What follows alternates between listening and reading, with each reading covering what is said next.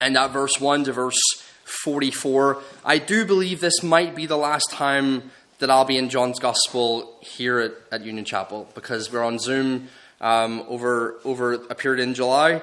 Um, and yeah, so I don't know. I might be able to sc- scrounge another sermon off John before I go, but but uh, John chapter eleven, verse one uh, to verse forty-four uh, for this evening, and. Um, just before we look at that, there's, there's things that we can believe without fully understanding them, okay? Some of us drove here this evening, and some of us fully believed that if we got into our car, turned the key, and uh, with the clutch down and got into first gear, that it would get us here. And uh, some of us just believe that, and we didn't understand at all how the whole thing works. Okay, Dave knows, Alex knows, a few other people know, uh, but some of us we don't have any idea how this thing works. We just do know, though, we believe that if you stick it in there, turn it around, you're going to get here somehow uh, through the through the whole thing working. You believe it, you have a basic understanding of it, just not a full uh, comprehension of it. Uh, I don't know how this thing works. Right? We have a vinyl at home. We have a bunch of vinyls. And uh, I don't understand how lines and a bit of plastic makes music. I, I can understand, mo- I feel like I can understand better Spotify on my phone than I can understand how a piece of plastic can play music with a needle playing it. I don't understand it, but I do believe that if I turn it on and put one of my, my little vinyls on there, it'll, it'll play music. I don't fully understand. I understand enough to be able to play it, but not to fully comprehend and Wi-Fi. How like how does this thing happen, right? How can I FaceTime somebody? How can these people be on Zoom this evening in a different part, sometimes different parts of the world? People were coming on Zoom during lockdown and just being here. I remember once I was away up in in, in Sunderland. Um, and, and I was preaching, and you were all down here in Bath, and you were, uh, how does this work? Like, I get kind of how it works. I know how to log in and how to do all that part of it but I don't get the whole thing. And, and one of the big points of John chapter 11 is that we don't, all, we don't understand everything God's up to, but we can believe who he is. And that's a really big part of John's Gospel, chapter 11, that, that his followers, the only difference between his followers and those who hate him in John's Gospel is that they believe him. It's not that they fully understand him. Because even as we get into the private conversations that Jesus has with his disciples, he keeps saying things like, do you not know this already? Like, you don't know this. And they're his followers. Like, some of them are his disciples. And, and, and later on, some of them is going to come to them and say, uh, God, Jesus, show us the Father. And he's like, Do you not realize? If you've seen me, you've seen him. Like, I'm God. And uh, so, so again, what we're seeing here is we don't need to fully understand everything, but we do have to believe certain things. And uh, that's one of the great themes of John's gospel is this idea of uh, a genuine faith versus having to know everything. There's some people in this world who feel like once I know all the answers to all the questions, then I can believe. And you're wrong. You'll never believe because there's never an end to the questions. And uh, the, the, Solomon says there's a, there's a foolishness in that, in gathering knowledge, but never coming to the knowledge of the truth, as Jesus says. So, Jesus, as we see here in John 11, know that he's the Messiah, know that he's the Son of God, but you don't necessarily have to know every single one of his purposes and plans. And that's really good to know. So let's, uh, let's get into uh, John chapter 11 here. And what we're going to look at tonight in chapter 11 is the ultimate proof. The ultimate proof that Jesus is who he says he is. He has power over, uh, over death. And um, so we've had six miracles so far. This is going to be the seventh one. And uh, we have two Bethanies, okay? We have Bethany, which is Jesus is going to get to you a little bit later on. And then we have Bethany beyond Jordan. It's a lot like we have Newcastle upon Tyne and we have Newcastle under Lyme. We have Midsomer Norton and Norton St. Philip, Limpley Stoke, South Stoke, North Stoke. We have Monkton Combe and we've got Monkton Farleigh. We have Combe Down, Odd Down, and Peasedown. We have Englishcombe and Charlcombe. Do you get, you get the memo? I'm going to go through some more. Uh, so the idea is like, you know, there's these little places, they have similar names, but it's not the same place. So we got Bethany beyond Jordan, and then you have Bethany by uh, Jerusalem. So that's, this is what we're going to be looking at then uh, this evening. And the first thing we're going to look at is Bethany on the east, Bethany beyond Jordan in verse 1 to verse 16. This is where Jesus left to in John chapter 10 at the end. It says he left and he went over across the Jordan back to where he was baptized by John and he's there and people are coming to him and believing in him. and uh, Lazarus over in the other Bethany is sick. So Lazarus is sick, and they and people have they've been sent. Someone has sent to Jesus. The sisters have sent to him. And says, "Lord, the one that you love is sick." So this is Lazarus. He's sick, sick unto death, and there's a messenger sent to say, "Please come. Uh, Lazarus is sick."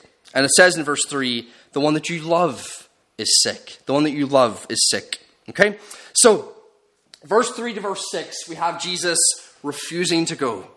So, what happens when you find out someone's sick? When someone, one of your loved ones is sick and you're able to do something, one of the what you want to do is you want to drop everything and you want to go. And if you if you can go, you want to be able to to get there. And Jesus had every opportunity uh, to go, to go right across and to heal uh, Lazarus. In fact, as we know from John chapter 4, he doesn't even have to go anywhere.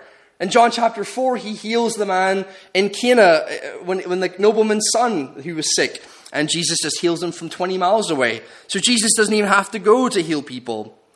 Just so bear in that mind as we as we continue on there. So verse 4 when Jesus heard that Lazarus was sick, Jesus says the sickness is not unto death, but for the glory of God, that the Son of God may be glorified through it.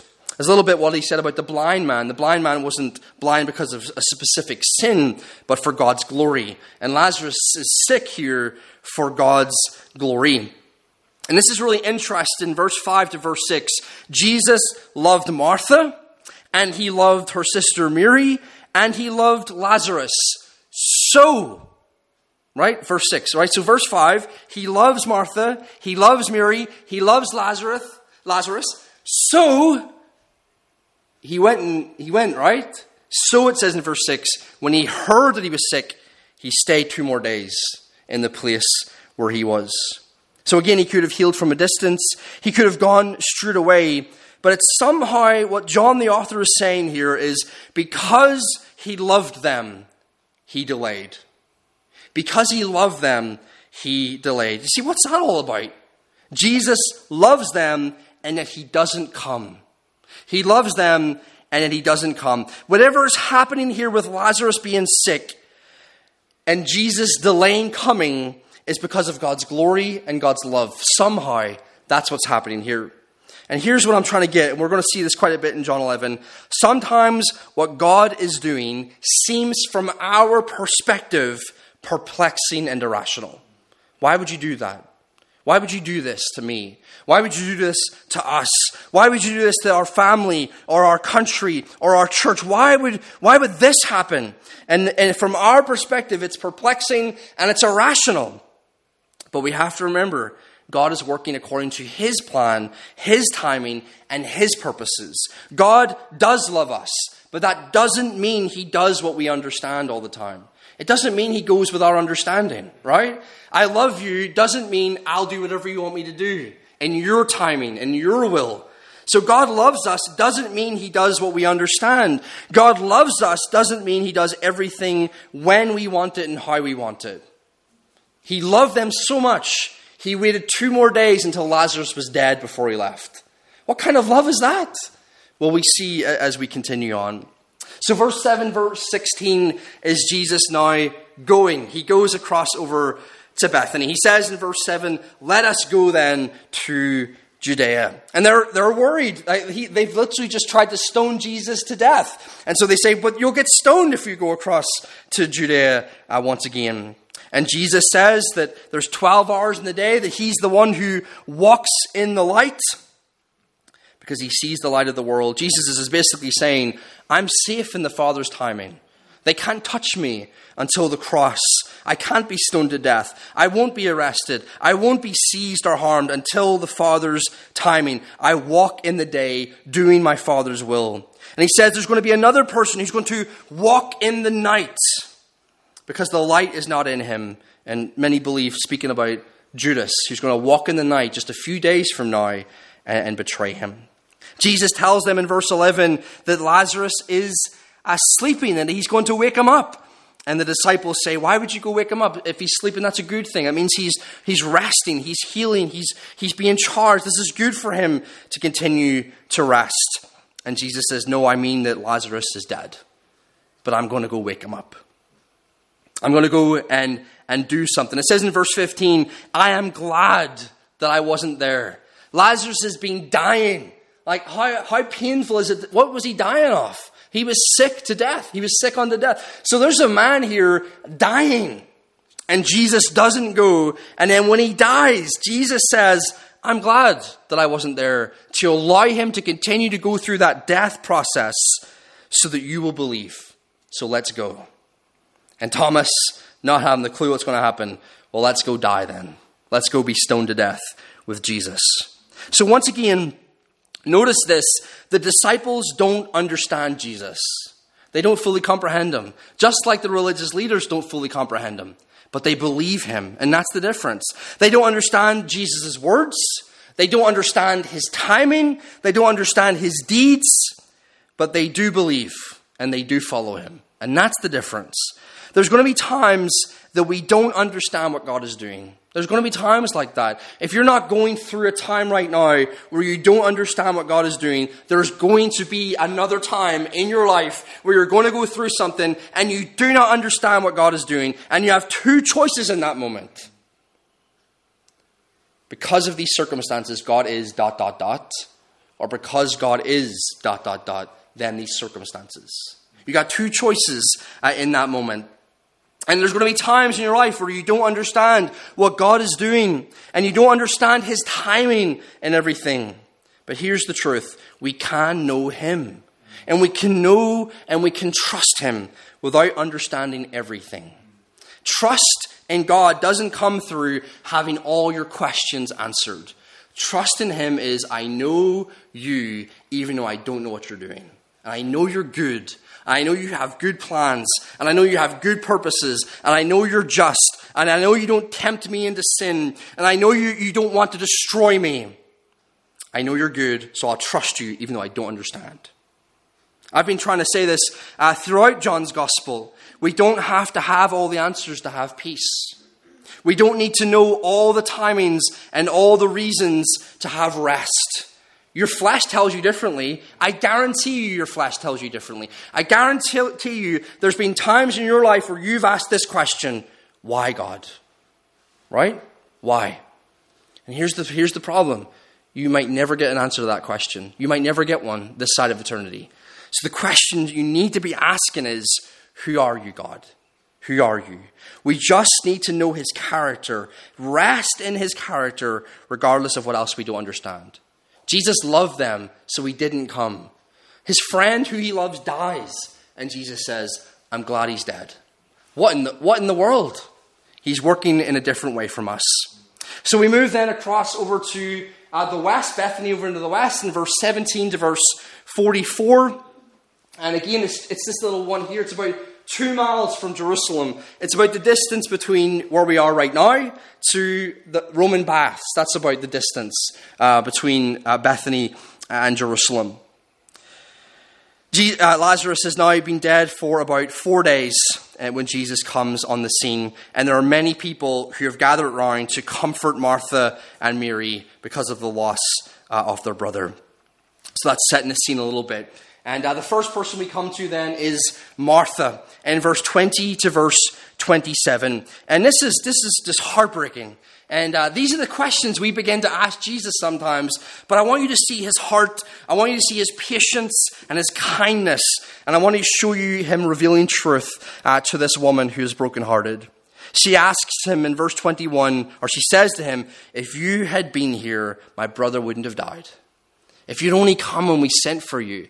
We sent for you days before he died, and you didn't come, and now he's dead, and you could have done something about it, Jesus. But look what sa- she says in verse 22 But even now I know that whatever you ask God, God will give you. Do you know what she's saying there? She's not saying, But I know that Lazarus will rise from the dead right now if you tell. If you, I, she's not saying that. Okay? Because just a little bit later, twice in this passage, in verse 24, if you look down there, uh, I know he'll rise again in the resurrection in the last day. Okay? And then down to verse 39 when Jesus says, roll away the stone. It's Martha that says, What? He's going to be stinking. It's been four days. So she's not saying this. She's not saying, but I know that if you ask God, he'll raise Lazarus from the dead again. What she's saying is this I don't understand why you didn't come, but I do know who you are. That's what she's saying. I don't, I don't get why. We sent for you and you didn't come, and I don't get it, but I do know you're the Messiah. I do know who you are. That's what she's saying in verse uh, 22 whatever you ask of God, God's going to, you're still the sent one. I still believe you're the sent one. What a powerful thing. I mean, we go through things like this where, where we go through hardships and we go through suffering, and the response is, God, are you really there? Do you really love me? Do you really care for me? And here's this woman whose brothers just died during Jesus' earthly ministry, and she says to him, If you had come when we sent for you, he wouldn't be dead right now. But I still know you're the one. What a, what a heart of faith she has. Jesus responds, Your brother will rise again. Elijah is a picture of John the Baptist. Here's Jesus as Elisha, and uh, he's going to come and bring a, a resurrection moment. Your brother will rise again. And she responds, Yeah, I know that. We believe in the resurrection. We believe in the end of all things, that, that, the, that there's going to be a resurrection. The Jews have always believed that there's going to be a, a resurrection, every single person. It's not going to be that, that this whole idea of you're going to be a little Casper the Friendly Ghost for all eternity. And you're going to be up in the clouds playing your little harp with Philadelphia cheese people. That's not what Jewish people have always believed. That's not what Christians are supposed to believe. There will be a literal, there will be resurrection. And she says, I know that Lazarus will rise again in the end. And Jesus responds to her in verse 25 to 26 No, no, no, no, no. I, it's not about a time, it's about a person. It's not about the timing of the resurrection. It's about the person behind the resurrection. I am that person. I am the resurrection and the life. And he who believes may die, but will live again. Whoever lives and believes in me shall never die in eternal death. And she says, and then he asks her, Do you believe? And her, with her brother dead, Jesus could have come and healed him. And she responds in verse 27 I believe you're Lord you're Kyrios. You're Caesar. You're, you're, you're the one. You're God. You're Messiah, Christ, the sent one, the promised one, and you're the Son of God, the one who is going to take the throne of the world. What a confession. Through her heartbreak, through her pain, and through her lack of understanding, because she still doesn't believe Lazarus is going to come out. She does not believe it at this point. And she says, I believe you're the one. Uh, who's coming for us. This is so beautiful. I don't know why you didn't come, but I still believe you're the Messiah. And this is what we can do as well as God's people. God, I don't know why you're allowing this thing to happen, but I do know you. And I trust you, even though I don't understand. We move then to Mary in verse 28 to verse 33. Martha comes and says to Mary, the teacher is calling, come in and see him. And Mary goes out to him in a, a private place. And she says to him essentially the same thing as Martha. If you had come, you would be okay. In verse 32, Lord, if you had been here, my brother would not have died. You could have done it. You could have saved him. You could have healed my brother. Why didn't you come?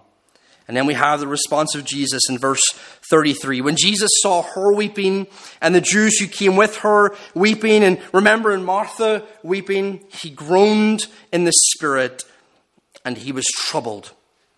Now, these words for groaning in the spirit and troubling suggests a few things for us. It suggests pain.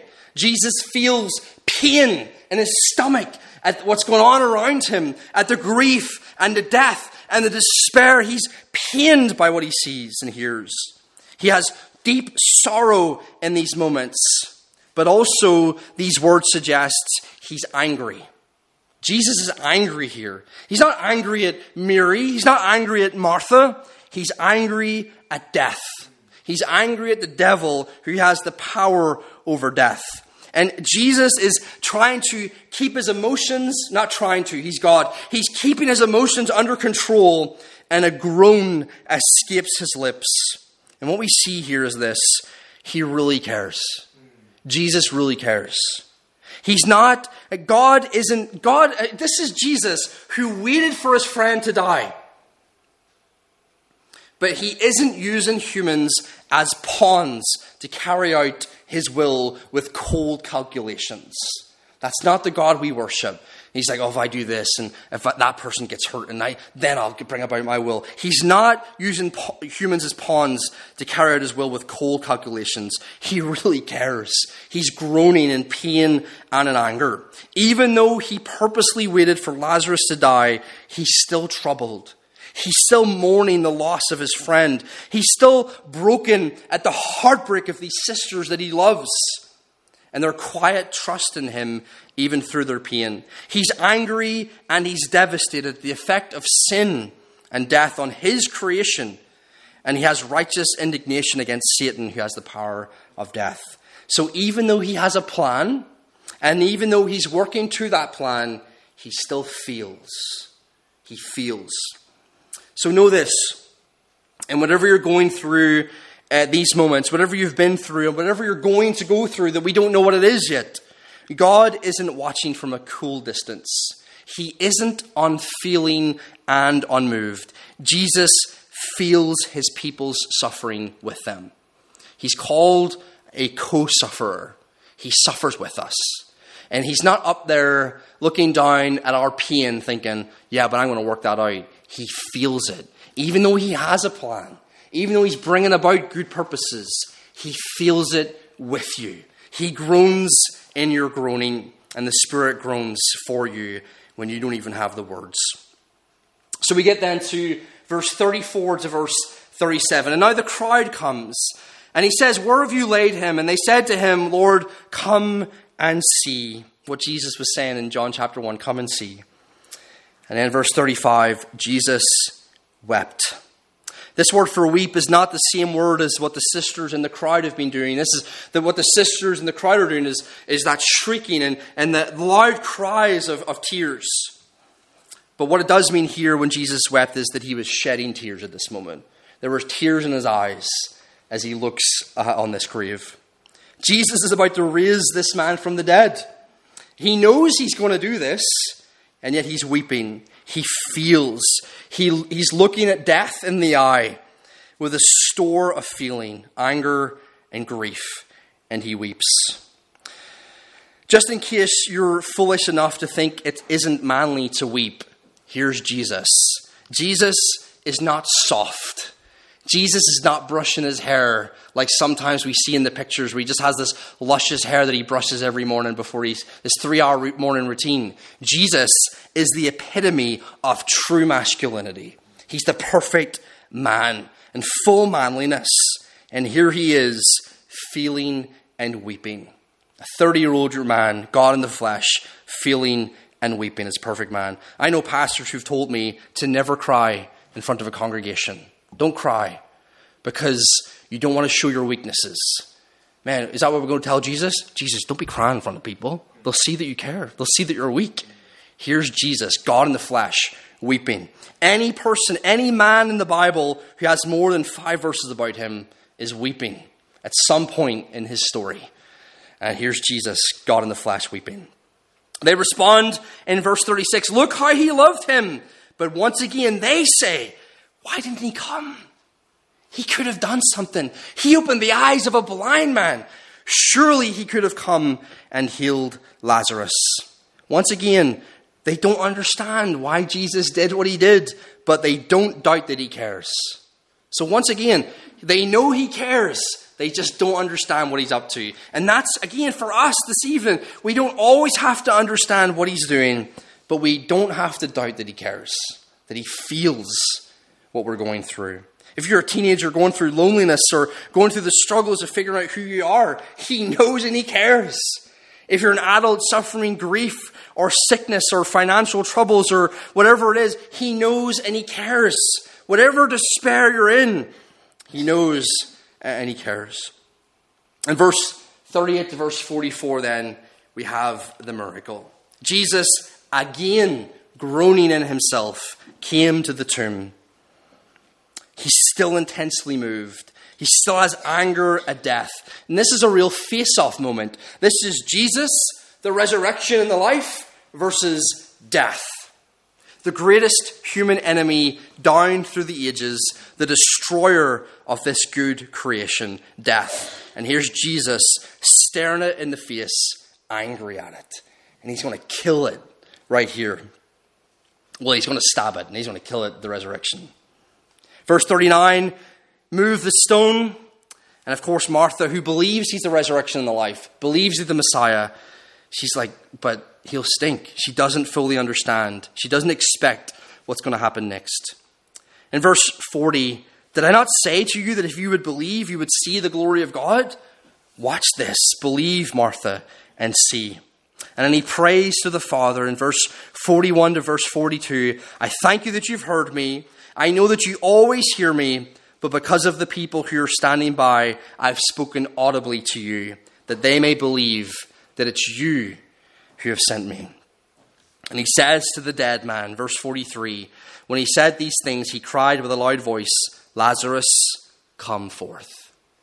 And what does a dead corpse do when God says, live? It lives. And it came out, Lazarus came out, and Jesus said, Loose him and let him go. There's a little application for evangelism in this. Verse 39 we take away the stone, right? We bring in the gospel. Jesus has the power to bring them to life again. And in verse 44, we're the ones responsible for loosing them and letting them go, discipleship and mentoring and teaching them the things of God and how to separate themselves from sin in the sinful world. That's not the point. The point is a man just came to life again because God told him to come to life again. And this is what's going to happen for us one day when Jesus says to your dead body, we sang it this morning about Jesus' little lamb, when this short life is ended. And then in his arms I'll be tended. But one day he'll say to our bodies that are in the dust and in the graves, Come forth. And we'll obey. The dead will obey. And our bodies will rise again uh, from the dead. Uh, a glorified body uh, like unto Jesus. And uh, what a happy hope we have as Christians.